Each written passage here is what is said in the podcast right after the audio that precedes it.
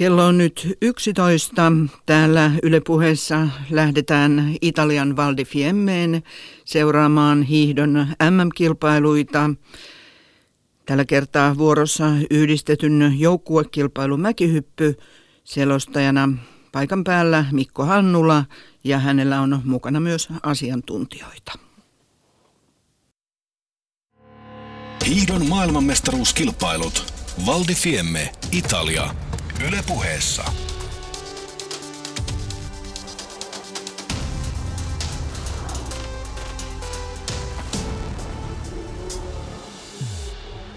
Hyvää aamupäivää suomalaiset ja tervetuloa jälleen MM-hiihtojen seuraan tänne Italiaan, Val di Fiemmeen ja Predazzoon. Tänään viimeistä edellisenä kilpailupäivänä tapahtumia riittää ja ne ovat jo hyvässä vauhdissa, kun yhdistetyn parisprintin mäkiosuus on juuri alkanut. Mukana 14 joukkuetta, tässä porukassa myös Suomi, parilla jossa alun perin oli tarkoitus esiintyä kaksikon Ilkka Herola, Janne Ryynänen, mutta täällä kovasti kun sairastelutapauksia on ilmennyt, niin se on puraissut tämä aalto myös Suomen joukkuetta. Ja Janne Ryynänen on sairastelujen vuoksi joutunut jäämään kilpailusta pois. Samoin varamieheksi nimetty Mikke Leinonen on niin ikään kipeänä eikä pysty kilpailemaan, mutta tilanne ei ole ollenkaan niin huono Suomen joukkueen kannalta kuin mitä Jaakko Tepon laulussa Pilkillä. Siellähän Ryynäsen oli korvannut sähkölaite, mutta Suomelta löytyy vielä Herolan pariksi joukkueen neljäs lenkki Eetu Vähäsöyrinki, joka on siis toinen lenkki Ilkka Herolan rinnalla Suomen joukkueessa, joka tänään kilpailee parisprintissä ja tavoittelee pääsyä ainakin 10 parhaan joukkoon. Maailmankapissa tässä urheilumuodossa on käyty 3 osakilpailua tällä kaudella ja kaikki voitot ovat menneet eri maihin. Chauneuve'ssa Ranskassa viimeisimmässä osakilpailussa Saksan pari Frenzel Edelmann oli ykkönen. Schoonahissa tammikuun alussa Norjan kaksikko Kleimetseen Muuan vei voiton ja Kuusamossa kauden aluksi Itävallan pari Bernhard Gruber Mario Stecher oli ykkönen. Ja nyt kun mäkiosuus on alkamassa, niin siellä puomilla on Sebi Hürsler, sveitsiläinen kolmantena kilpailijana. Tähän mennessä johdossa on Venäjän joukkue, jonka Ernest Jachin on vienyt joukkueensa ykköspaikalle ja Ukrainan Viktor Pasicnik joukkueensa toiseksi. Ja nyt tulee Hürsler alas tuosta tornista. On sanottu, että tämä on hänen uransa viimeinen kilpailu mäkirintamalla. Iltapäivän hiihto on vielä jäljellä, mutta joka tapauksessa nämä 3 maata on saatu tuolta tornista alas. Miten sinä, Jyri Pelkonen, asiantuntijana kommentoit Suomen joukkueen muutosta? Suomen joukkue pikkusen kärsii tietenkin tuossa mäkiosuudella Janne Ryynäsen poisjäännin takia ja hiihtoosuudelle Jannen vaihtuminen ei tule, niin siinä ei ollut merkittävää muutosta. Ja siellä on Sebi Hürsler ja tyttöystävä vastassa ja valmentajatkin lähettävät tuolta valmentajalavalta kiitoksia miehelle, joka on siis uransa päättämässä. Hürsler, joka on ollut parhaimmillaan maailmancupissa 4. on iältään 29-vuotias ja keskittyy sitten siviilipuolen asioihin. Vielä pari hyppääjää ennen kuin vuoroon tulee ensimmäinen Suomen kilpailija. Olet mukana myös pari sprintissä kisojen viimeisessä koitoksessa. Minkälainen, kuinka mielekäs se on mielestäsi? Kyllähän se on ihan mielenkiintoinen, että se on niinku erilainen kilpailu ja siinä hiihossa painottuu paljon semmoinen niinku sprinttihiihtäminen tosiaan. Ja siinä kuitenkin pitää olla tarkkana, että ei heti ensimmäisellä osuilla vetää se itseensä piippuun ja varmaan tuo on niin rankka latu, että siinä joku sen tulee tekemään. Että varmaan tullaan näkemään ihan mielenkiintoinen kisa. Haluaisitko mieluummin 4 miehen joukkuekilpailun? Oikeastaan niin minun mielestä tämä on ihan hyvä systeemi tällä tavalla, mutta sitten voisi kyllä joka maalta olla 2 joukkuetta mukana. Että se on vähän tylsää, että niin tähän ei sitten pääse kuin 2 miestä kilpailemaan. Että ihan hyvin voisi 1- ja 2-joukkue olla joka maalta. Totesi Ilkka Herola, joka on siis hyppyvuorossa järjestysnumerolla 6 Suomen ensimmäisenä lenkkinä. Nyt vuorossa vielä Italian kotiyleisön suosikki Armin Bauer, joka hyppäsi koekierroksella vain 94-metrisen hypyn ja tulee nytkin vaatimattomasti, no paremmin kuitenkin tuohon 106 metriin. Suomalaista koekierroksella Herola pystyi 114 metriin ja Eetu Vähäsöyrinki, joka on saanut pikahälytyksen varamiehenä, hän hyppäsi 103 metriä. Molemmilla suomalaisilla jäi kyllä hampaankolon tuosta koekierrokselta, että ei alkuunkaan semmoista hyppäämistä, mitä pojilta on totuttu näkemään. Toivottavasti nyt kisatilanteessa sitten niin nähdään selkeästi parempia suorituksia. Viron Han-Henrik Piho on vienyt joukkueensa kärkeen 113-metrisellä hypyllään ja Venäjä Jaahinin 110-metrisellä on tällä hetkellä toisena. 11 sekuntia parisprintin hiihtoajaksi muutettuna, Ukraina kolmantena, Italia neljäntenä ja Sveitsi viidentenä, kun tuo uransa päättelevän Hyrslerin hyppy kantoi vain 102,5 metriä. Nyt on vuorossa Herola, 17-vuotias Puijon hiihtoseuran mies, 2 sijoitusta komeasti 30 joukkoon aikuisten seassa näissä kisoissa henkilökohtaisella puolella. Toivotaan hyvää hyppyä tähän parisprintiin ja tulee komeasti tuohon 120 metrin viivalle. Herola onnistuu mäkiosuudella mainiosti, vie Suomen ylivoimaiseen johtoon 6 maan jälkeen. Se on 120,5 metriä. Tuomarit antavat tuossa tasajalka-alastulosta 16, 17 ja 3 kertaa 16,5 jäävät voimaan ja tuulesta plussaa tulee 5,1 pistettä.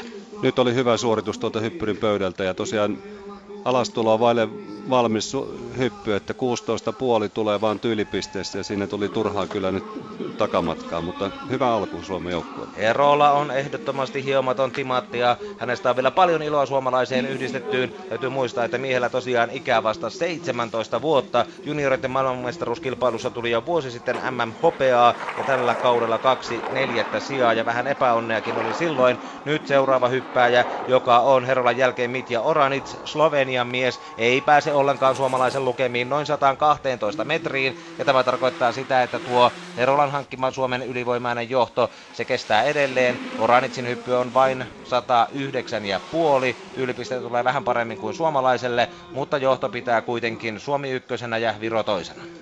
Slovenia lopputuloksessa tulee kamppailemaan kyllä Suomen kanssa tasaväkisesti.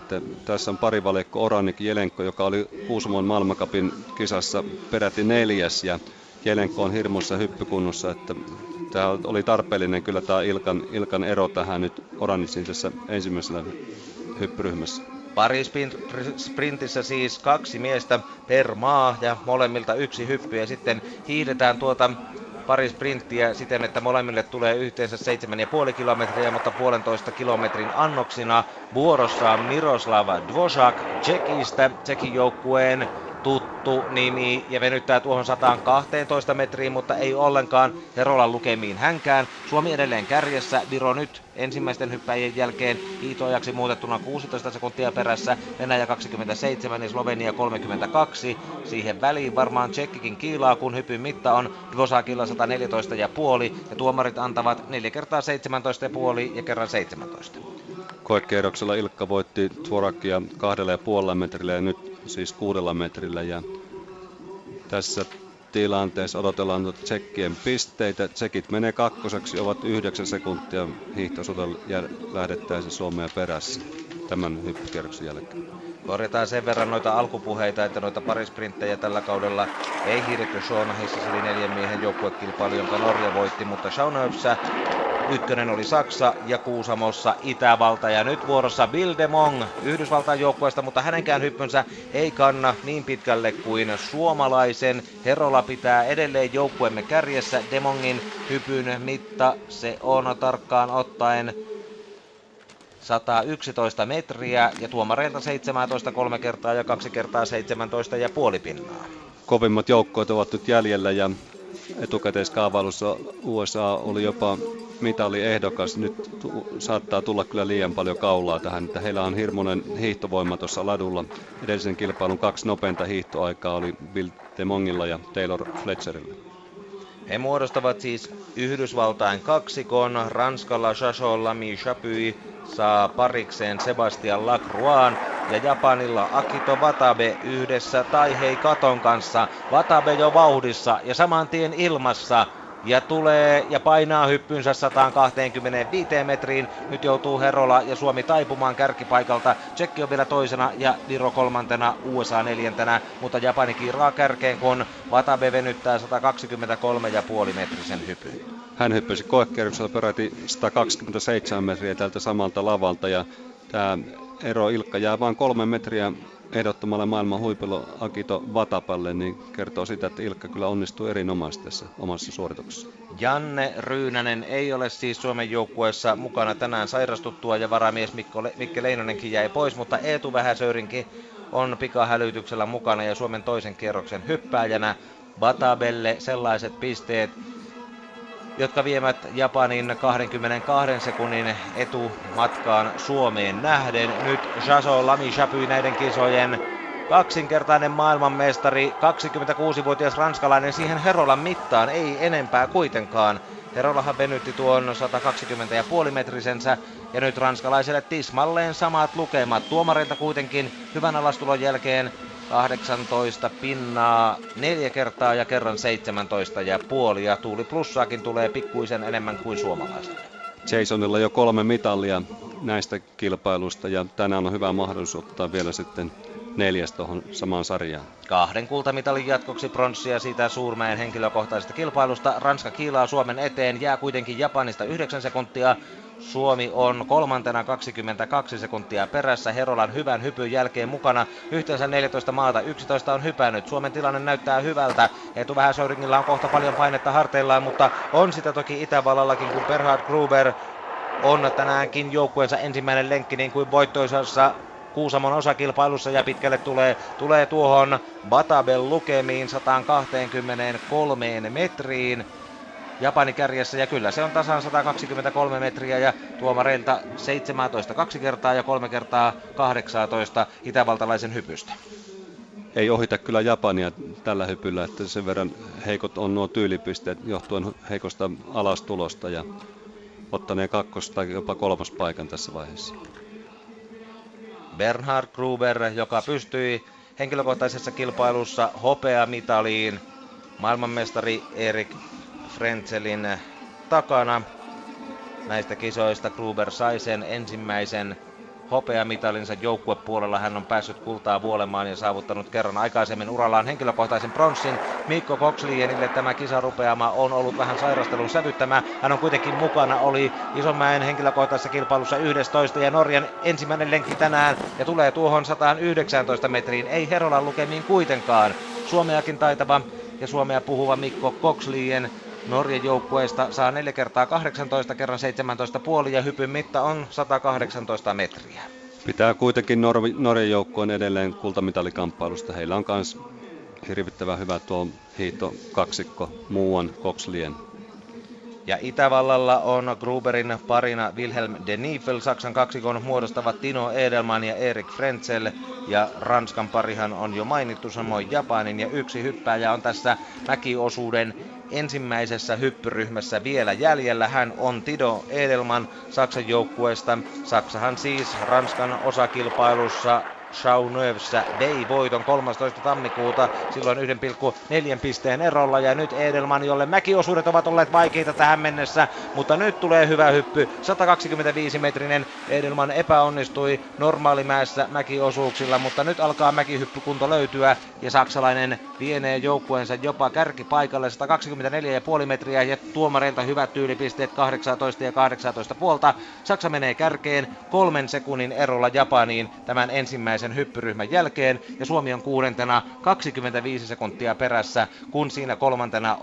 on Itävalta, 4. Ranska ja 5. Norja. 25 sekuntia tämä hyppyryhmä meni Suomen osalta erittäin hyvin, sijoitus 6. tällä hetkellä, 9. USA, 46 sekuntia jäljessä, ja tuommoinen samanlainen ero toiselle kierrokselle, niin heillä on noin 1,5 minuuttia kärkeen, mikä pitää vielä heidät mitalikamppailussa mukana. Nopeaan tahtiin ja aurinkoisissa olosuhteissa etenee tänään tämä yhdistetyn parisprintin mäkiosuus. 2 hyppyryhmää, 2 hyppääjää per maa, ja Suomi tulosluettelossa tuolla videotaululla täällä paikan päällä ensimmäisellä tulosliuskan sivulla komeasti 6. 7. on Tšekki, 8. Viro, 9. USA, sitten Venäjä, Slovenia ja Ukraina. Sieltä 13 löytyy Italia ja 14 Sveitsiä. Kun katsotaan noita eroja Suomen takana, niin Tšekki olisi nyt hiihtoajassa mitattuna 10 sekunnin päässä. Viro puolestaan Suomeen nähden 16 sekuntia perässä, Yhdysvallat 21 ja niin edelleen, mutta paljon on tietysti kiinni siitä, mitä tapahtuu toisessa hyppyryhmässä, kun Eetu Vähäsöyringin harteilla on vähän sitä menestyspainettakin tällä kertaa. Toisaalta tässä on hyvä tilanne nyt, että tuommoinen Ilkan hyppy tuohon alle niin varmasti vapauttaa myöskin Eetun tekemistä, ja koekierroksen hyppy hänellä oli heikko ja oli tosin todella heikko tuulirakokin siinä. Nyt olosuhteet ovat parantuneet, tässä on vähemmän takatuulta kuin oli koekierroksella ja Eetu varmasti kisatilanteessa hyppää selkeästi paremmin kuin tuossa edellisen koekierroksen aikana. Toisessa hyppyryhmässä Ukrainan edustaja on Vitali Kalinichenka, Venäjällä Ivan Panin, Sveitsillä Tim Hug, sitten Virolla Kail Piho, Italialla Vancouverin pronssimitalisti Alessandro Pittin, Suomella Eetu Vähäsöyrinki, Slovenialla Marjan Jelenko kova hyppymies, Tšekillä Pavel Churavý, Yhdysvalloilla Taylor Fletcher, kun on varaa valita, ja Japanilla Taihei Kato, Ranskalla Sebastian Lacroix, Itävallalla Wilhelm Denifl, Norjalla tuo ankkuri tässä pari kilpailussa on Muuan Magnus ja Saksalla eräs Erik. Jos tällä tavalla vähän tuttavallisemmin näitä lajin ja urheilumuodon huippunimiä tässä esitellään. Mutta tänään siis paljon muutakin ohjelmaa Val di Fiemmessä. Hiihtopaikalla suomalaisittain toivotaan jälleen menestystä, kun kello 13.05 Yle Puheessakin TV:n ja Areenan tapaa välitetään tuo naisten 30 kilometrin perinteinen kilpailu, jossa Aino-Kaisa Saarinen on ensimmäistä ja viimeistä kertaa tositoimissa näissä maailmanmestaruuskisoissa ja lähtee perinteiseen yhtenä mitalikandidaattina. Sitten joukosta löytyy myös Krista Lähteenmäki, Anne Kyllönen ja Kerttu Niskanen, näinhän se oli tuon suomalaisnelikon kanssa. Ja sitten Yle Puheessa kello 15.55 on tänään luvassa tämä mäkiosuuden jälkeinen hiihto tässä yhdistetyn parisprintissä. Se kestää sen vajaan tunnin ja etenee ja vie lähetystä sinne jääkiekokierroksen alkuun tänään. Eli yhteensä kilpailijat Jyri Pelkonen hiihtävät siis molemmat 7,5 kilometriä, mutta se matkanteko on palasteltu vai kuinka? Joo, molemmilla on 5 kertaa 1,5 kilometriä siinä taivallettavana ja tarkoittaa tuolla radalla kyllä sitä, että ensimmäinen kierros pitää ottaa todella maltillisesti, että ei noutajia tule heti kilpailun alkuvaiheessa. Määräytyykö hiihtojärjestys sen perusteella, missä järjestyksessä mäestä on tultu vai voiko vielä vaihtaa halutessaan? Pystyy vaihtamaan vielä halutessaan ja varmasti joukkueet nyt mäkitulosten jälkeen niin vähän taktikoivat siinä, että sinne ankkuriosuudelle pitää jättää sitten kirivoimaa. Mutta aina pitää 1,5 kilometrin jälkeen kilpailijaa vaihtaa, että osuuksia ei saa urakoida pötköön. Ei saa urakoida pötköön. Tämä on uusi kilpailumuoto maailmanmestaruuskilpailuissa. Aiemmin ei ole tällaista nähty. Ja nyt sitten lähtee Tim Hug Sveitsistä ensimmäisenä tuolta tornista alas. Eli tässä on käännetty tuo järjestys tämänhetkisen pistetilanteen mukaisesti. Ja Hug tulee hyvin, tulee paljon pidemmälle kuin uransa tänään päättelevä Sebi Hürsler. Tai ainakin maailmanmestaruuskilpailujen uransa päättelevä Hürsler, eli tuon hypyn mittaan 113 metriä, ja sehän parantaa kuitenkin Sveitsin tilannetta paljon siitä, mitä ensimmäisellä kierroksella joukkueelle suotiin. Pikkusen nämä takatuulet ovat voimistuneet, vajaa 2 metriä sekunnissa on tällä hetkellä tuo tuulen voimakkuus, ja kilpailun tuomarineuvosto nosti lähtölavaa 2 pykälällä, nyt lähdetään puomilta numero 23. Ja vielä kun mainitaan, että tänään ohjelmassa on viimeinen Predazzonkin tapahtuma, tuo Joukkuemäen Suurmäen kilpailu, jossa Suomikin on mukana, niin sitä tapahtumaa seurataan sitten kiekkokierroksen ja illan Yle Puheen 7 jääkiekkopelin lomassa. Mutta nyt katseet tiukemmin tähän yhdistetyn kilpailuun. Alessandro Pittin, Vancouverin pronssimitalisti, tulee italialaisista ja tuo suksensa tuohon 116 metrin kohdalle suunnilleen silmämääräisesti arvioituna tuomareiden pisteet ehdottoman tasaiset 5 kertaa 17,5 pinnaa. Tuulesta hyvitetään 7,6 ja se on 113,5 metriä, jos tarkkaan tuo hypyn mitta katsotaan. Italia oli siis viimeistä edellisenä ensimmäisen hyppyryhmän jälkeen. Italialla on myöskin hirvittävän hyvä hiihtovoima tuossa ladulla. Power ja Pittin on melkoinen kaksikko tekijämiehiä siinä ja Pittini tekee tässä nyt uutta tulemistaan pahan loukkaantumisen jälkeen viime vuoden helmikuussa ja jos saa terveenä harjoitella, niin Sotsissa on kyllä kova tekijä. Sitten Vitali Kalinichenka, joka edustaa Ukrainaa. Ukraina oli ensimmäisen kierroksen jälkeen Sveitsin ja Italian yläpuolella, kun Pasicnik hyppäsi 107-metrisen, Kalinichenka tulee pidemmälle, tulee päälle 115 metrin. Tässä toisessa hyppyryhmässä no ei hirvittävän paljon päälle, kun se hypyn mitta on tasan 115 metriä ja tuomarit antavat siitä 2x16 ja 3x16 ja puoli pinnaa.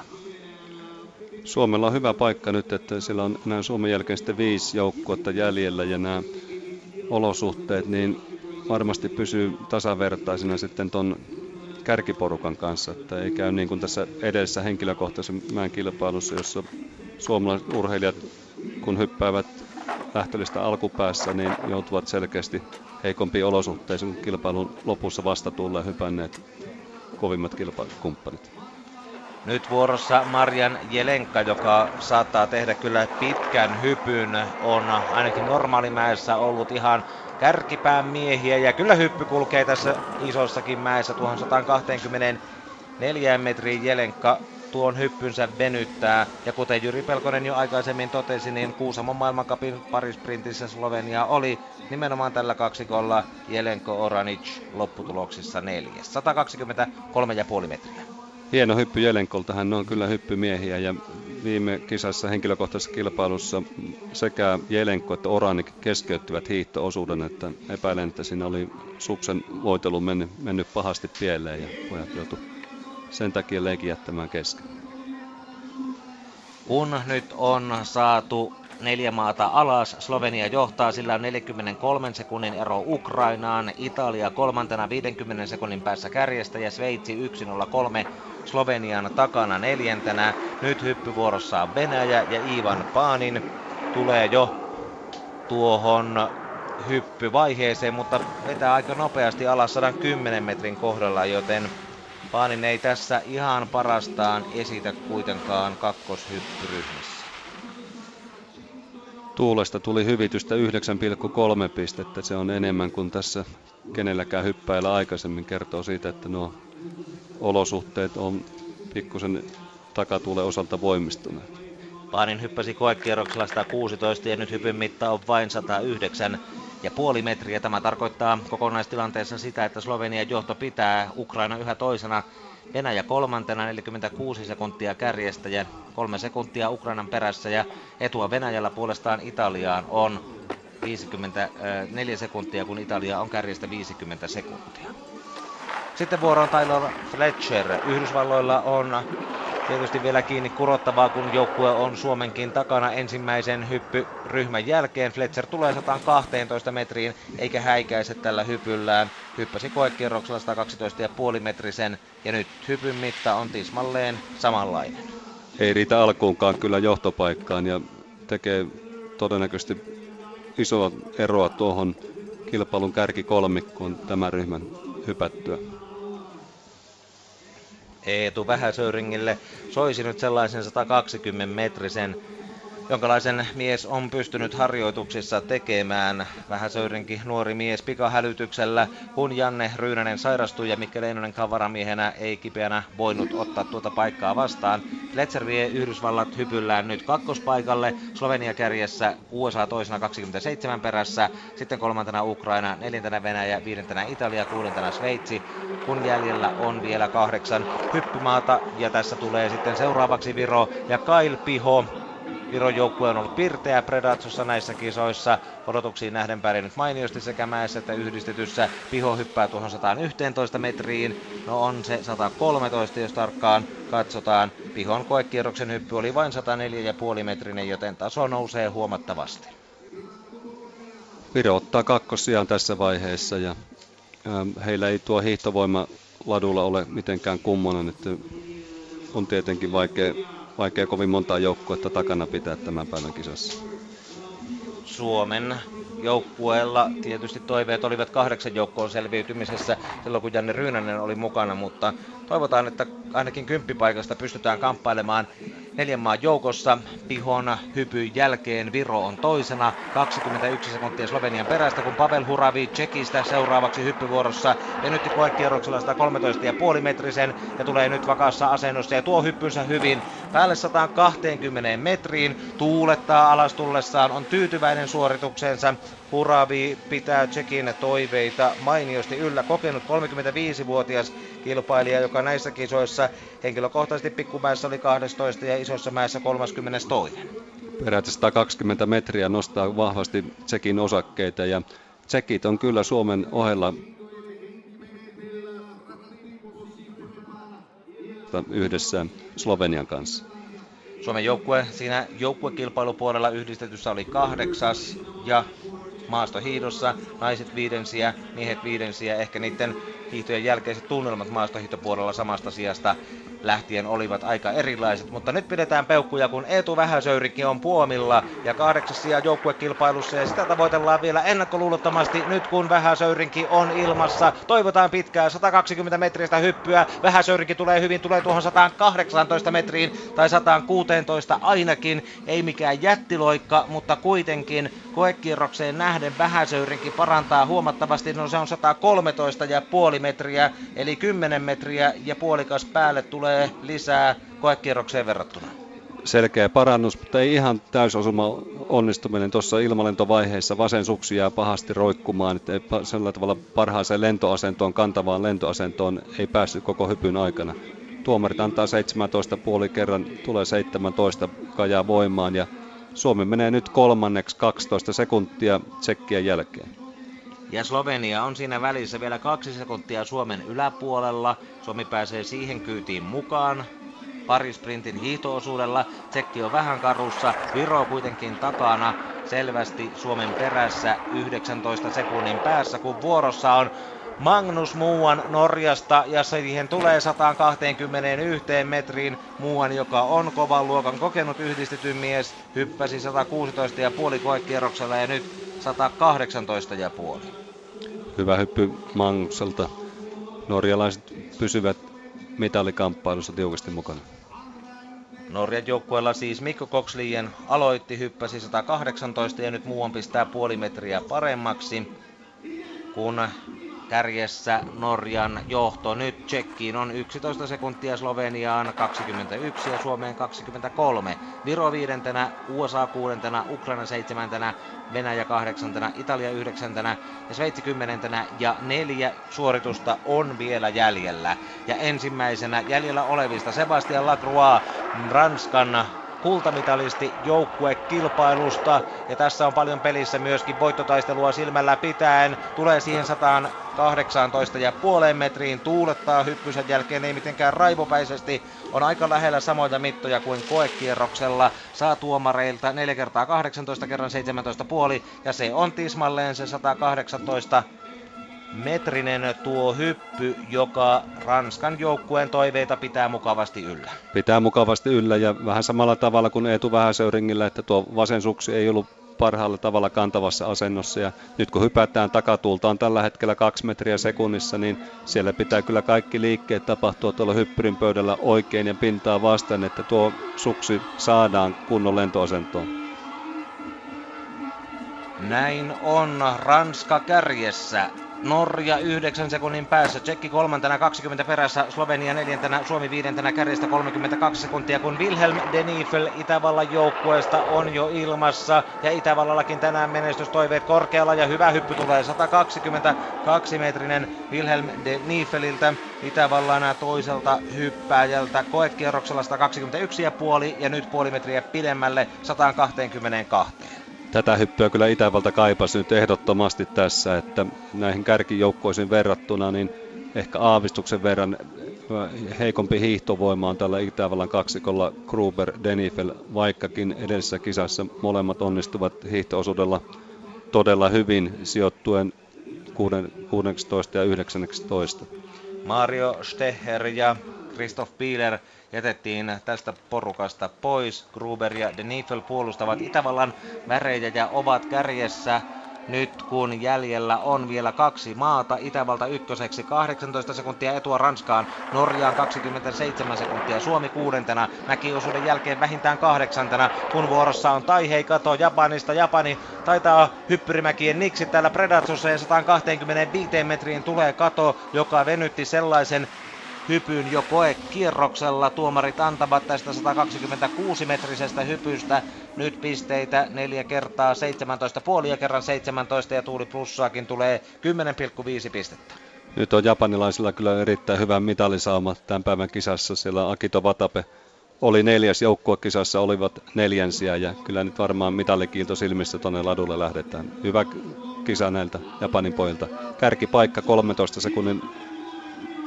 sekunnin erolla toisen olevan Itävaltaa. Eli Taihei Kato vie Japanin ykköspaikalle. Suomi on seitsemäntenä ja nyt on vielä jäljellä tämän mäkiosuuden viimeinen suoritus. Saksan Erik Frenzel täräytti sellaisen jättilaakin henkilökohtaisessa kilpailussa, että mäkiosuudella jo ratkesi. Mihin hän venyy tällä kertaa? No pitkälle tulee 127 metriin. Saksa on kovaa valuuttaa päivän kilpailussa, kun Tino Edelmannkin omassa hypyssään onnistui. Frenzelillä on urallaan henkilökohtaiset mestaruudet Oslosta Pikkumäen kilpailusta ja täällä Suurenmäen puolelta 127 metrinen. Ja tuomarit antavat mukavasti jopa kerran 19, muut tuomarit 18,5 ja Saksa kiilaa kärkeen mäkiosuuden jälkeen. Erinomainen hyppy taas kerran Erik Frenzeliltä, kauniit alastulot vielä tonne päätteeksi. Kyllä kun itseluottamus on kohdallaan, fysiikka on kohdallaan ja on jo voitto takataskussa, niin helppo on tässä kisailla ja Saksa ottaa kärkipaikan 12 sekuntia ennen Japania, Itävalta 325 sekuntia. Asetelmat on vähän samantyyppiset kuin Frenzelillä tuossa henkilökohtaisessa kilpailussa. Tässä on selkeä kaula, pääsevät tekemään rauhassa ottaa omaa hiihtoa tuohon ainakin kahdelle ensimmäiselle osuudelle. Eli näin on mäkiosuus saatu aurinkoisessa Predazzossa valmiiksi tässä ensimmäistä kertaa MM-hiihtojen ohjelmassa olevassa yhdistetyn parisprinttikilpailussa. Saksa kärkeen, kokonaispisteet 264,3 ja Japani jää 12 hiihtosekunnin päähän. Itävalta kolmantena, sillä eroa Saksaan 25 sekuntia. Neljäntenä Ranska, joukkuekilpailun maailmanmestari, on perässä 43 sekuntia ja sen kantaan puolestaan viidentenä lähtee Norja 9 sekuntia myöhemmin ja Norjan ero kärkeen on 52 sekuntia. Kuudentena Tšekki, joka on jo yli minuutin päässä kärjestä, starttaa Norjan perään 11 sekuntia myöhemmin ja on kokonaisajassa Saksasta jäljessä minuutin ja 3 sekuntia. Slovenia kärjen takana 1.13 ja Suomi siellä 8 seuraavana 1.15 kärjestä. Pääsee Slovenian perään 2 sekunnin päässä ja ihan heti siinä kannoille ei kukaan tule, koska Viro on 9. 1.34 perässä eli Suomen takana kuitenkin 19 sekunnin päässä. USA, kokeneiden miesten Yhdysvallat, siellä 10, 1.40 kärjen takana ja Suomesta jääneenä 25 sekuntia. Ukraina on 11, 1.56 perässä, 12 Venäjä, 1.59, 13 Italia, 2.03 kärjen eli Saksan takana ja viimeisenä on Sveitsi, joka jäi mäkiosuudella 2 minuuttia 16 sekuntia. Suomella on hyvä lähtöpaikka tuossa Tšekkien ja Slovenian kantaan, ja nämä kaksi maata pitäisi sitten tuossa hiihtoosuudella ohittaa, jotta tuonne 8 joukkoon paikka varmistuu. Sitten takaa tullaan nimittäin todella kovaa USA:n toimesta, ja vielä Italia, joka lähtee meitä noin 40 sekuntia takaa, niin he ovat pitelemättömiä tuolla ladulla. Eli vain 2 hyppääjää per maata tässä jälkimmäisessä yhdistetyn joukkuekilpailussa parisprintissä, jonka hiihtoosuutta seurataan tänään siis Yle Puheessa iltapäivän puolella naisten 30 kilometrin hiihdon jälkeen. Tuo 30 perinteinen alkaa Yle Puheessa kello 13.05 ja sitä riemua riittää sitten parin tunnin ajan. Ja 15.55 vuorossa on tämä yhdistetyn parikilpailun hiihto, yhdistetyn tyylin mukaisesti vapaalla hiihtotavalla. Ja molemmille kilpailijoille, myös Suomen Herolalle ja Vähäsöyringille, hiihdettävää matkaa tulee 7,5 kilometriä, mutta mennään sprintin tapaan 1,5 kilometrin annoksissa ja vaihdetaan vuoroa sitten tasaiseen tahtiin ja saadaan pikkuisen lepoaikaa sinne väliin, mutta kyllä aika koville, voisipa jopa sanoa, että erittäin koville kilpailijat joutuvat. Tämä on ehdottomasti yhdistetyn kilpailumuodosta kaikkein rankin tuossa hiihtoosuudella. Siinä on todella tärkeää, että saadaan mahdollisimman tehokkaasti maitohappoja poistettua tuon oman osuuden jälkeen. Ja tämä taktinen puoli sitten, että kuka malttaa ne pari ensimmäistä lenkkiä hieman säästellä voimia, että ne kolme viimeistä ja varsinkin kaksi viimeistä lenkkiä tulee olemaan todella raskaat.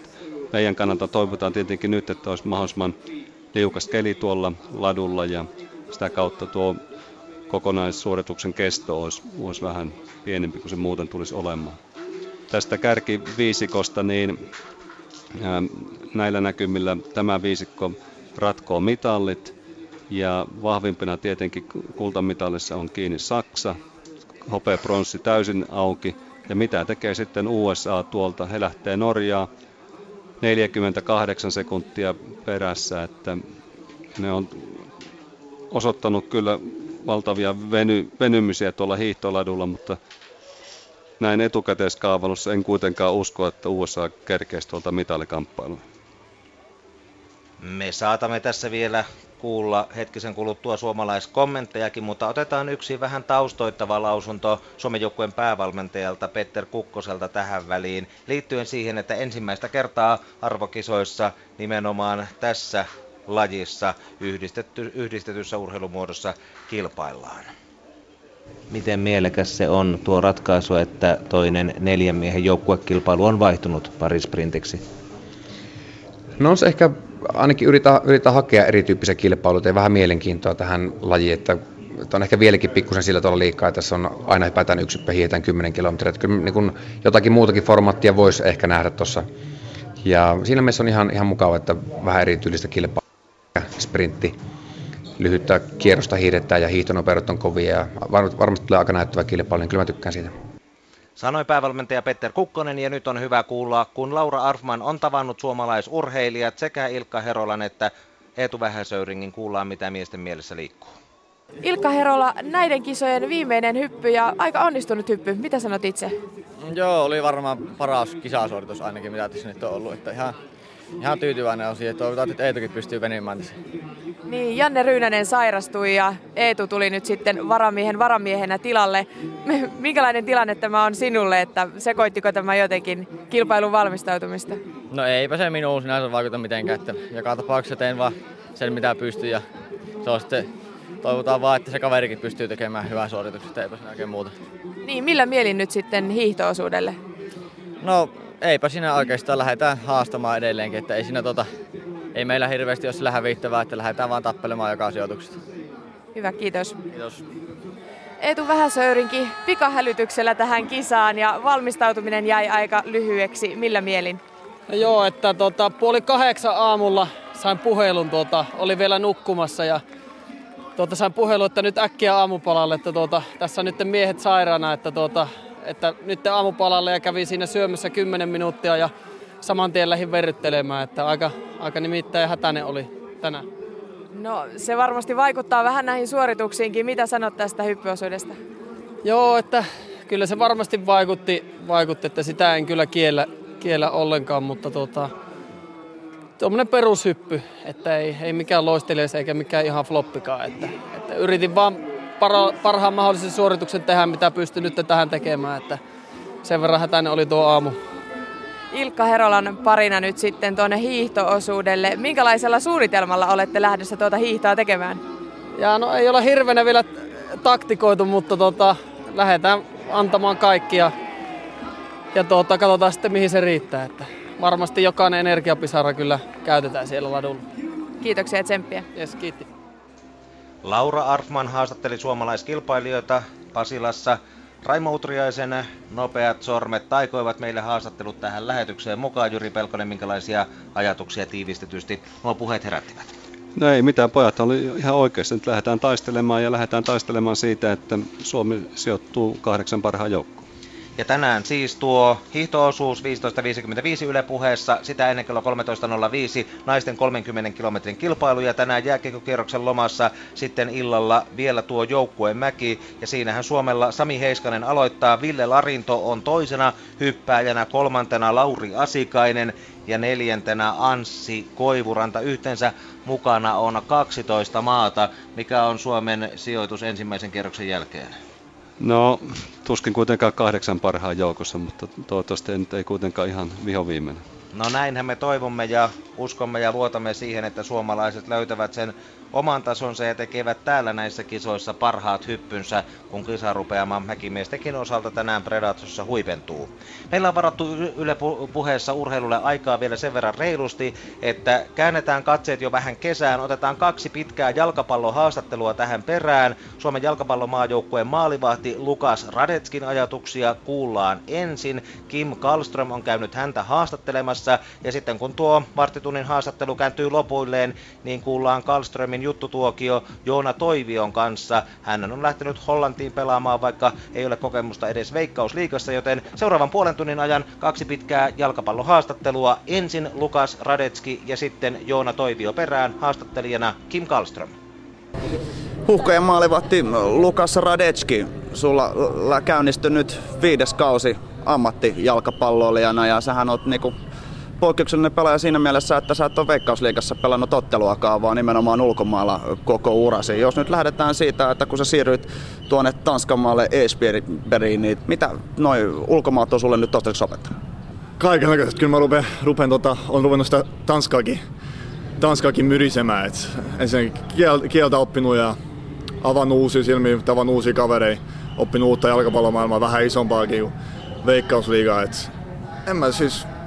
Eka puolivuosi oli aika kova koulu, että siinä opetettiin pesemään pyykkiä, laittamaan kinkkukisosta mikroa, sitten pikkuhiljaa se siirtyi sinne lienen päälle. Ja ei siis, mitä milloin se oli, meidän äiti taisi sanoa, että luki, että susta on kasvanut pikkuhiljaa sä oot kasvanut pojasta mieheseksi. Hyvä tehnyt sulla toi Tanska-homma, että kasvanut ja oppinut ja kaikkea, että kyllä hieno keissi ollut. Mitäs tuolla kentän puolella? Vähän hissukseen lähti käyntiin, mutta nythän sä oot niinku kuitenkin sitten ihan täysin niinku ykkösmaalivahtina.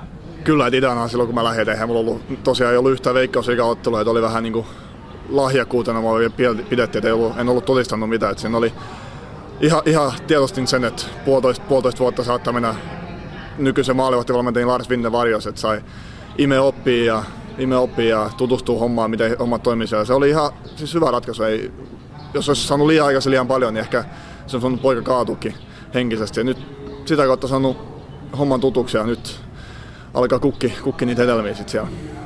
Veikkausliigassa tosissaan kun pelejä ei ole, niin suomalaisilla ei niin hirveästi ole kosketuspintaan tai ollut, nykyään on, mutta ei ollut aikaisemmin. Miten siis, pitäisikö suomalaisen pelaaja pelaa Veikkausliigassa ennen kuin lähtee ulkomaille? Onko siinä mitään järkeä? Tämä on se iaikainen kysymys.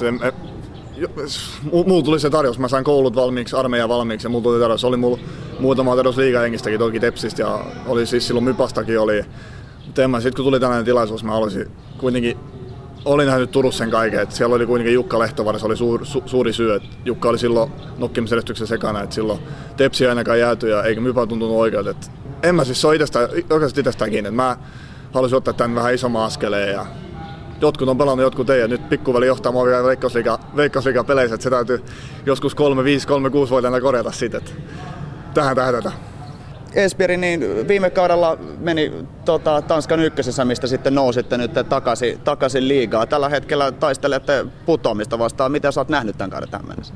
No tiukkaa se oli, että meillä oli aika helpohko vuosi ykköstivariset. Sekin, että Tanskassa on aika paljon nähty, että joka stadionilla käyty kakkostivari, ykköstivari ja kakkostivari siis kakkosjoukkueessa, mutta nyt tosiaan liigakausi ei.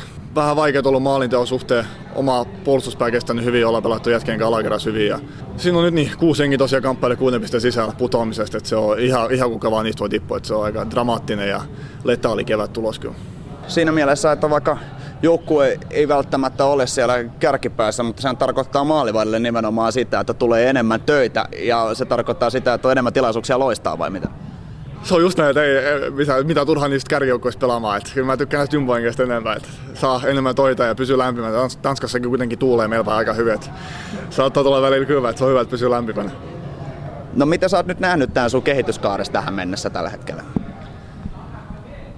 Jos mä sanotaan, että jos silloin kun mä lähdin Tanskaan, mä saisin päättää, että missä mä olisin 4 vuoden kuluttua siitä.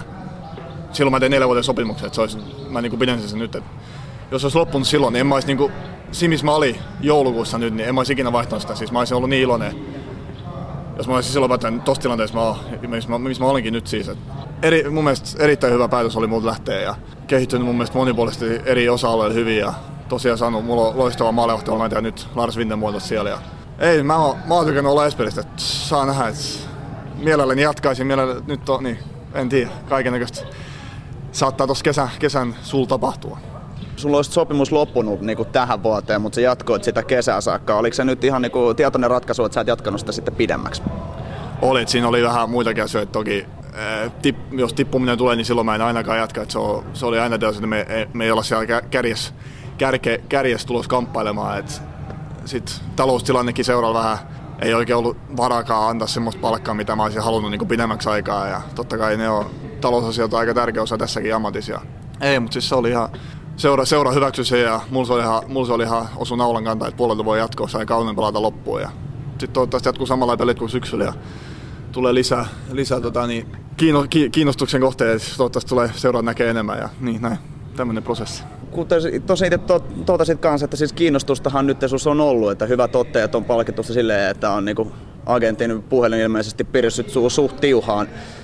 Millaisessa maassa... Tämä on tosi ikuinen kysymys, mutta mikä olisi se oikea paikka niin ottaa sitten se seuraava askel uralla? Slovakia-liiga, ei. Johonkin kovempaa sarjaa olisi kiva päästä. Mä oon vähän kasvanut semmoittiin Espirinkin paikaksi, niin mä haluaisin enää Tanskassakaan vaihtaa seuraa-aikaa.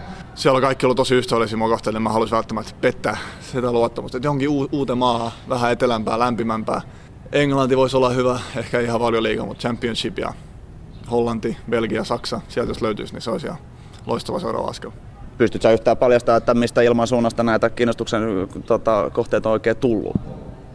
No lännestys, Championship-seura on ollut ja sitten on ollut Belgian liigastykset. En mä sen enempää rupea. Vähän osoita suuntiin tarkemmin. No niin, saatiin ainakin pientä hantsia, että missä sen suhteen oikein mennään. Maajoukkueeseenhän sun nousit kans hyvin nuorena pelaajana. Yllätyitkö siitä silloin, kun aikoinaan sut otettiin rinkiin mukaan, vaikka sä tosissaan niin parikymppisenä olit, taisit olla silloin?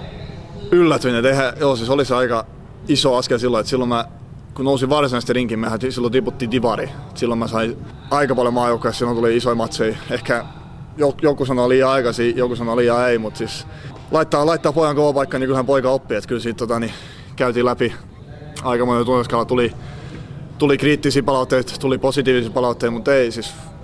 Se on tämmöinen prosessi, pitää ime. Mä oon oppinut viime aikana se negatiivinen palaute. Niin, se on futiksesta elämässäkin, se täytyy vaan sivuuttaa ja sit positiivinen ime itseäsi mahdollisimman paljon. Ja näin mä oon nyt ruvennut tekemään ja nyt pikkuhiljaa ruvennut osata asennoitua siihen maajoukkueen tapaan, tai siis, että pystyy vapaasti pelaamaan siellä maajoukkueella. Silloin se oli vähän ressaamista ja sillä tavalla se oli ehkä vähän liian iso askel silloin, mutta nyt se on niin rauhoittunut ja nyt kiva olla tällä hetkellä matkassa.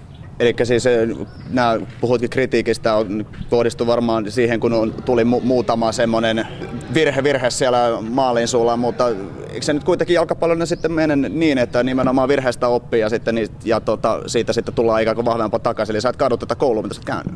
En missään nimessä, että kyllä. Jos ei niitä videoita ikinä tullut, niin mä olisin niitä ikinä oppinut. Mitä? Nytkin se Miksu muistuttelee esimerkiksi San Marino vastuulla. Jos se pelataan sinne ja pakki on hyökkää sellaista, niin älä saatana lähde sinne. En ole sen jälkeen lähtenyt.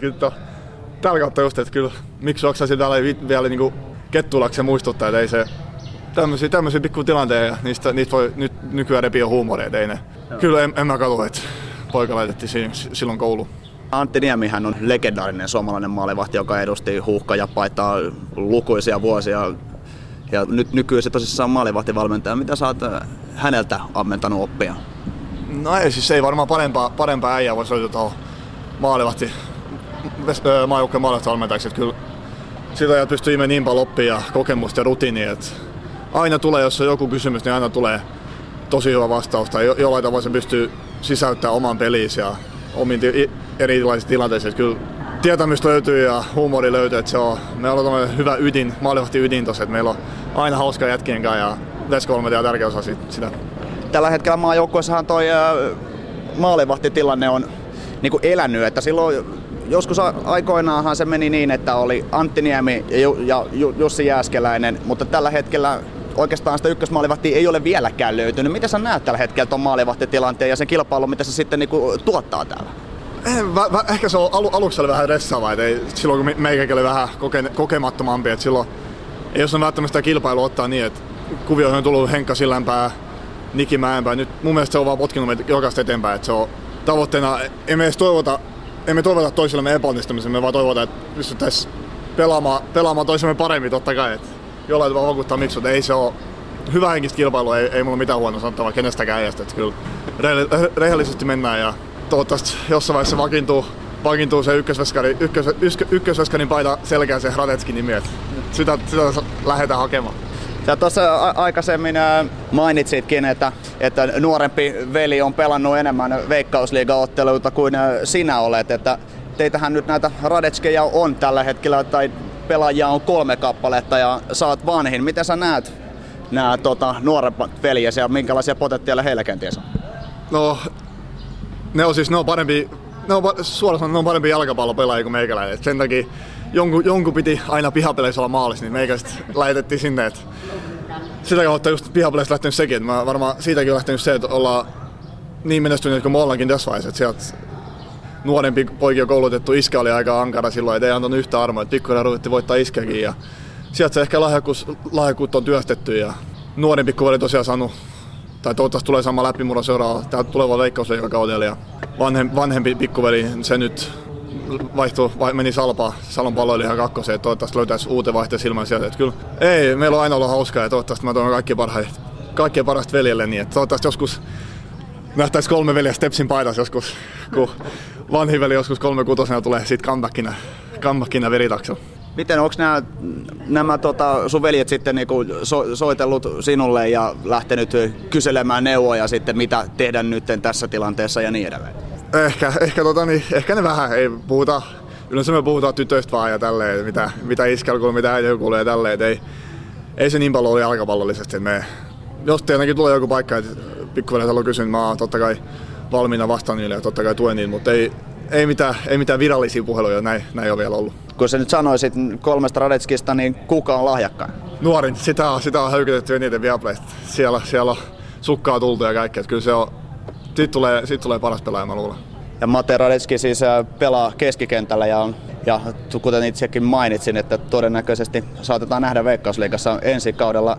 Se mistä sinä olet kans tunnettu oikeastaan, että tässä niin kun sosiaalinen media kasvaa koko ajan ja pelaajat ovat niin kun enemmän valmiudessa koko ajan päivittämään omia tietojaan ja muita. Ja sä oot ollut tässä erittäin aktiivinen. Paljastaisitko vähän syytä, että mistä tää lähtee? Tää lähti oikeastaan Facebookin on vähän yksityisempi setti. Se lähti oikeastaan siitä, kun islantilainen kaveri kehotti mua liittymään Twitteriin tuolla Espirissä. Silloin se oli vähän niin kuin kertonut esimerkiksi islantilaisille faneille, että mitä Espirissä tapahtui. Sitä kautta tämä on muu tullut, että mä oon ruvennut kertoa, mitä Espirissä tapahtui suomalaisille. Ja mun mielestä on kiva antaa ihmisille, kiva nähdä, mitä mun elämässä tapahtuu tälleen, niin kuin tässä julkisemmassa elämässä. Et mä rakastan mun elämäni jalkapalloa. Mun mielestä mä oon tosi onnekas, että mä saan pelata jalkapalloa ammatikseni. Ja kiva jakaa tämmöisiä juttuja muiden kanssa. Näyttää, että nekin tykkää siitä, että ei, siis tää on ihan tämmönen yhteisöllinen ja tämmönen, haluaa jakaa, haluaa antaa muille, mitä välttämättä muut ei jostain syystä vois saavuttaa itse, että se on niin näin. Sitten jotenkin järkevästi tuli mun suusta ulos toivottavasti.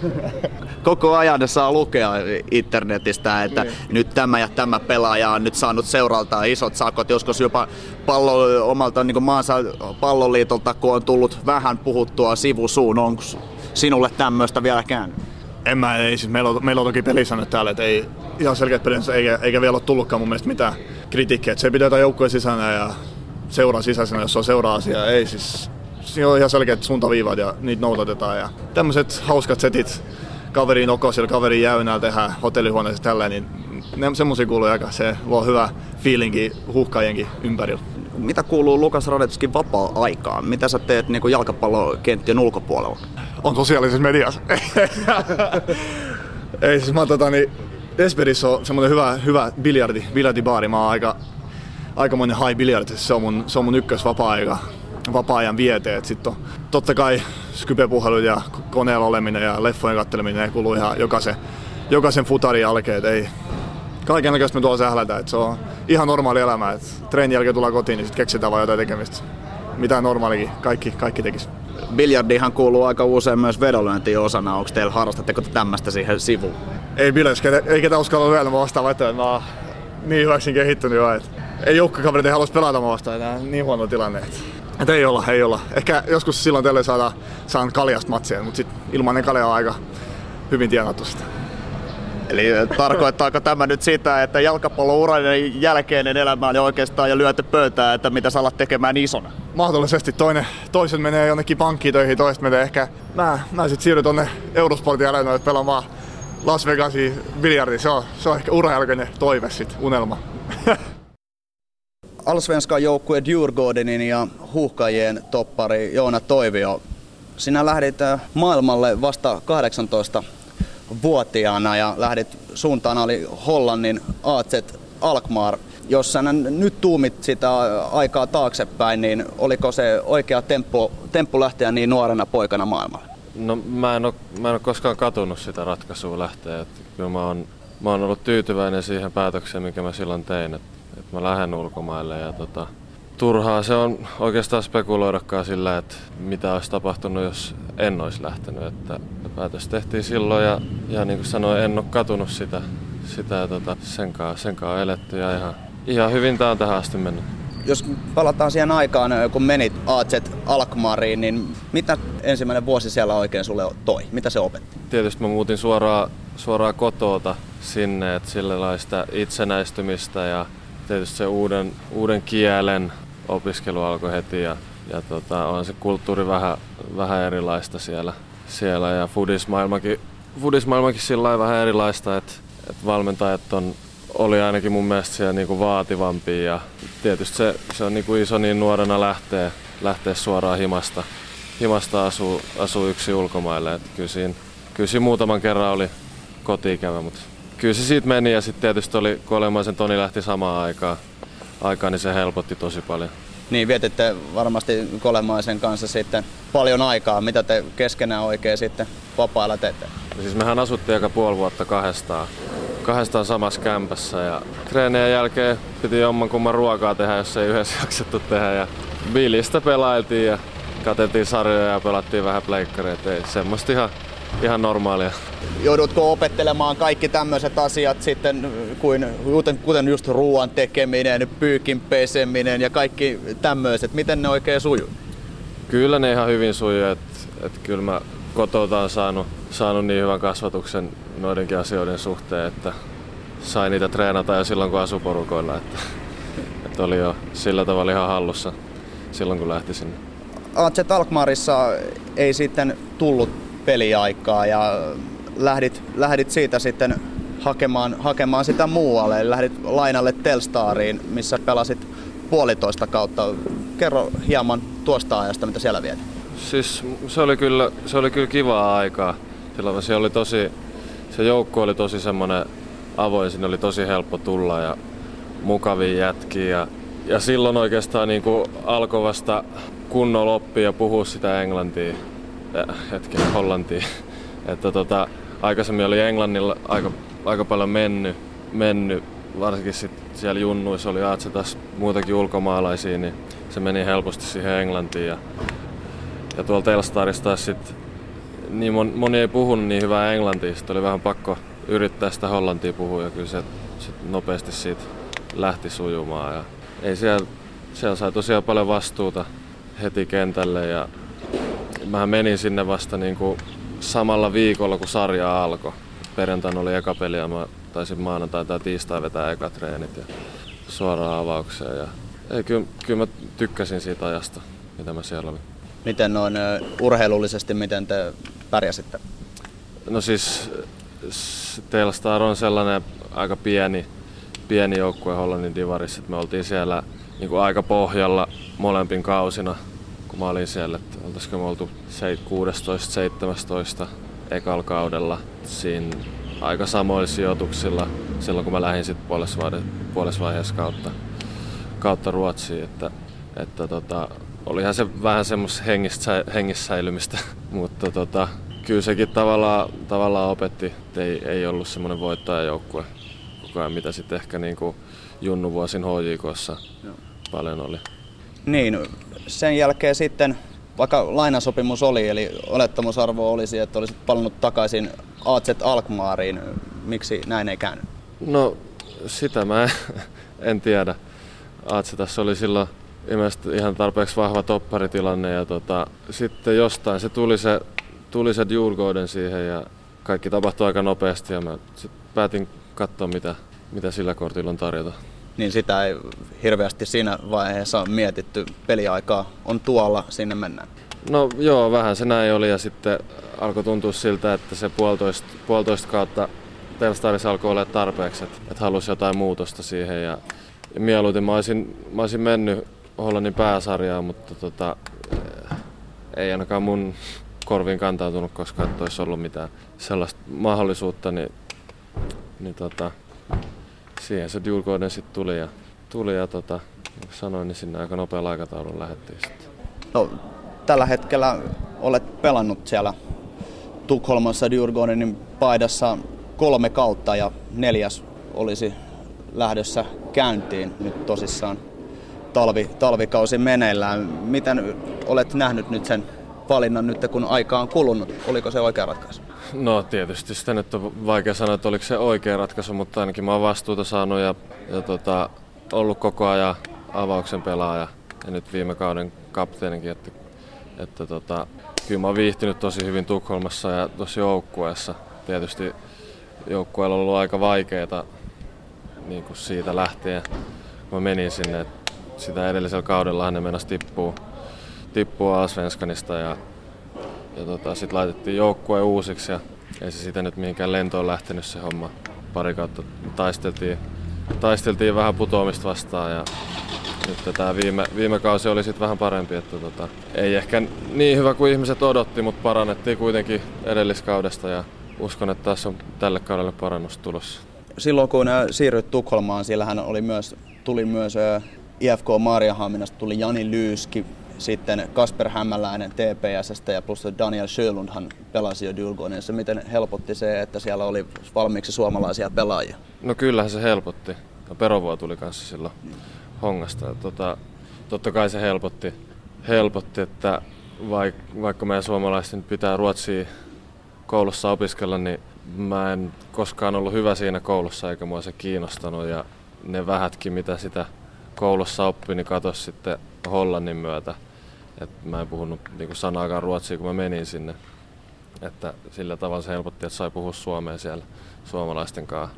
Mutta mä en usko, että siihen joukkueeseen olisi vaikea ollut olla päästä sisään muutenkaan. Että musta tuntuu, että jokaisella, joka on tullut Djurgårdeniin niin nyt siinä aikana, kun mä oon ollut siellä, niin on ollut varsin helppoa. Et ryhmä on ollut semmoinen, että ottaa tosi hyvin vastaan uudet pelaajat ja ei jätetä ketään ulkopuolelle. Olet siinä mielessä myös poikkeuksellinen suomalainen pelaaja, nimittäin takana ei ole ainuttakaan peliä Veikkausliigassa. Näetkö sinä, että olisi muka välttämätöntä eka ottaa ne ensiaskeleet Suomen Veikkausliigassa ja lähteä sitä kautta maailmalle? Kyllähän sitä näköjään maajoukkueen pelaajaksi tätäkin kautta pääsee, että en tiedä mikä. Mä nyt sitä on sanomaan, että mikä on hyvä ja mikä ei. Että mulle se tilaisuus tuli silloin lähteä ulkomaille ennen kuin oli pelannut yhtään Veikkausliigapeliä ja mä näin sen niin kuin hyvänä mahdollisuutena mulle kehittymisen kannalta. Ja niin kuin sanoin aikaisemmin, niin hyvin vaikea sanoa, että mitä olisi tapahtunut, jos en olisi lähtenyt ja olisin jäänyt HJK:hon ja sitten ehkä pelannut Veikkausliigaa. Ehkä silloin vähän turhaakin sitten spekuloida. Sä kuten itsekin sanoit tuossa, että viime kaudella sitten sait tuon kapteenin nauhan Djurgårdenissa käteen ja myös Suomen A-maajoukkueessa olet kantanut 3 eri ottelussa kapteenin nauhaa. Millainen kapteeni on Joona Toivio? Mä luulen, että mä oon aika samanlainen kuin Niklas Moisanen on itsensä kapteenina kuvannut, että ei mikään maailman puheliain kapteeni, vaan yrittää sillä omalla tekemisellä ja omalla esimerkillä ohjata joukkuetta, että antaa aina kaikkensa ja yrittää tehdä oikein aina kaiken mitä tekee ja antaa 100%, että sillä tavalla omalla esimerkillä yrittää johtaa sitä. Ja tietysti kyllä tässä nyt sitten vähän kokemusta kertyy, niin ehkä toi suki alkaa aukeaa enemmän, mikä on sinänsä tärkeää myös niin kuin topparin pelipaikalla, että ohjaa sitä peliä. No olet puolustuspäässä pelannut koko urasi, onko sinulla jonkinlaisia idoleita ketkä ovat olleet idollisi sitten nuoresta pojasta? No siis ihan pienenä tietysti Jari Litmanen oli idoli. Muuten mulle ei sillä tavalla ole ollut. Mä en ole koskaan ollut kauhean fanaattinen jalkapallon suhteen niin katsomaan sitä tietysti pelaamaan. Mutta kyllä sitten Sami Hyypiä samalla pelipaikalla pelannut ja niin hienon uran tehnyt, niin totta kai Sami on kattonut ja paljon. Ja sitten ekoilla kerralla kun maajoukkueessa, niin pääsi Samin kanssa olemaan samaan aikaan vielä maajoukkueessa. Kyllä se on sillä tavalla myös ollut idoli. Niin, millainen tilanne se olikin päästä sitten oman idolin kanssa samaan aikaan jalkapallokentälle? No olihan se tosi hienoa. Vähän ehkä epätodellinen tilanne, mutta oli se mahtavaa. Sinut tunnetaan myös hurjasta potkustasi. Hevosen potku, joka lähtee lujaa ja tarkasti. Olit tuossa yksi kausi Djurgårdenin. En muista, olitko nyt paras maalintekijä, mutta ainakin siellä ihan kärjessä. Mitä, onko sitä tullut treenattua sitten ihan niin kuin pienestä pitäen? No kyllä mitä mä nyt itse muistan, niin kyllä aina on ollut aika kova potku. Ja nyt tässä viime vuosina on tullut harjoiteltuakin tuota vapareiden vetämistä aika paljon. Että, niin kyllä toi oikea jalka on aina ollut sillain vahva mulla. Ja nyt tietysti kun sitä on harjoitellut, niin tietysti vähän parantunutkin. Mitä haluaisitko antaa vapaapotkut myös nyt sitten maajoukkueessa? No se riippuu vähän, ketä tässä on mukana, mutta kyllä mä mielelläni niitä vetelen, jos siihen mahdollisuus tulee. Mitä Joona Toivio tekee kentän ulkopuolella? Onko jotain harrastuksia tai jotain muuta? No ei ole tällä hetkellä kyllä mitään sen kummempia harrastuksia. Pienenä mä oon soittanut 7 vuotta pianoa, niin välillä tulee soiteltua pianoa kotonakin. Mutta ei muuten sitten tuossa noiden jengikavereiden kanssa välillä käydään vähän kahvilla ja tämmöistä perushärväämistä. Vähän pleikkaria välillä kotona ja tyttöystävän kanssa tulee paljon vietettyä aikaa. Kokataan ja vietetään yhdessä aikaa. Pianon soittaminen tulikin ihan uutena tietona. Miten paljon sitä nyt sitten treenaat? No nyt viime aikoina on jäänyt tosi vähälle. Mutta se on semmoinen helppo tapa rentoutua mulle. Siinä, kun soittaa pianoa, niin siinä helposti unohtaa kaiken muun ja syventyy vaan siihen nappuloiden painamiseen. Että jollain tavalla se on tosi rentouttavaa. Mutta muusikon urasta et ole koskaan haaveillut? En mä nyt ihan niin taitavaa siinä, että pitäis mihinkään yleisölle lähtee esiintymään. Miten sujuu laulaminen? No en tiedä, omasta mielestä ihan hyvin, muut voi olla eri mieltä. Maajoukkueeseen, niin tuossa oli monta vuotta Sami Hyyppiä ja Hannu Tihinen dominoivat topparin tonttia ja nyt molemmat ovat maajoukkueen uransa päättäneet, niin ja se tilanne on oikeastaan elänyt sen jälkeen. Mitä sinä näet tällä hetkellä Suomen maajoukkueen puolustustilanteen?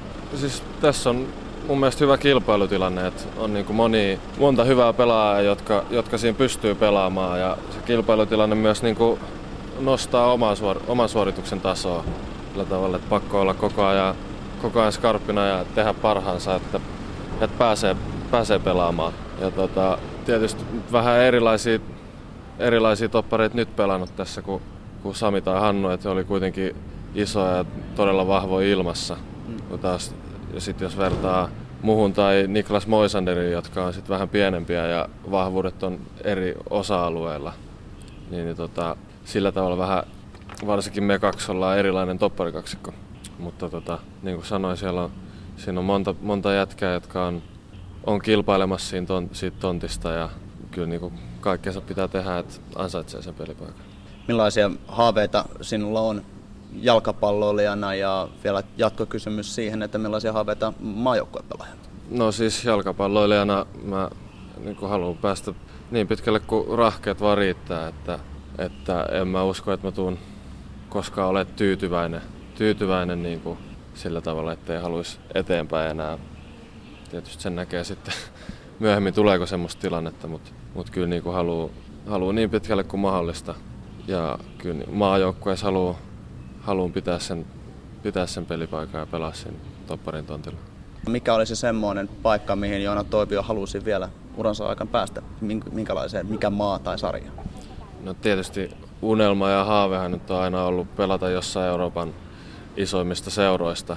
Sillä tavalla sille ei ole sarjalla väliä, niin kuin, jos pääsee johonkin maailmanluokan seuroihin. Mutta siis mun mielestä Saksa mua kiinnostaa sillä tavalla, että fudissa on hyvää ja paljon katsojia ja Saksa on muutenkin maana vaikuttaa ihan mukavalta maalta.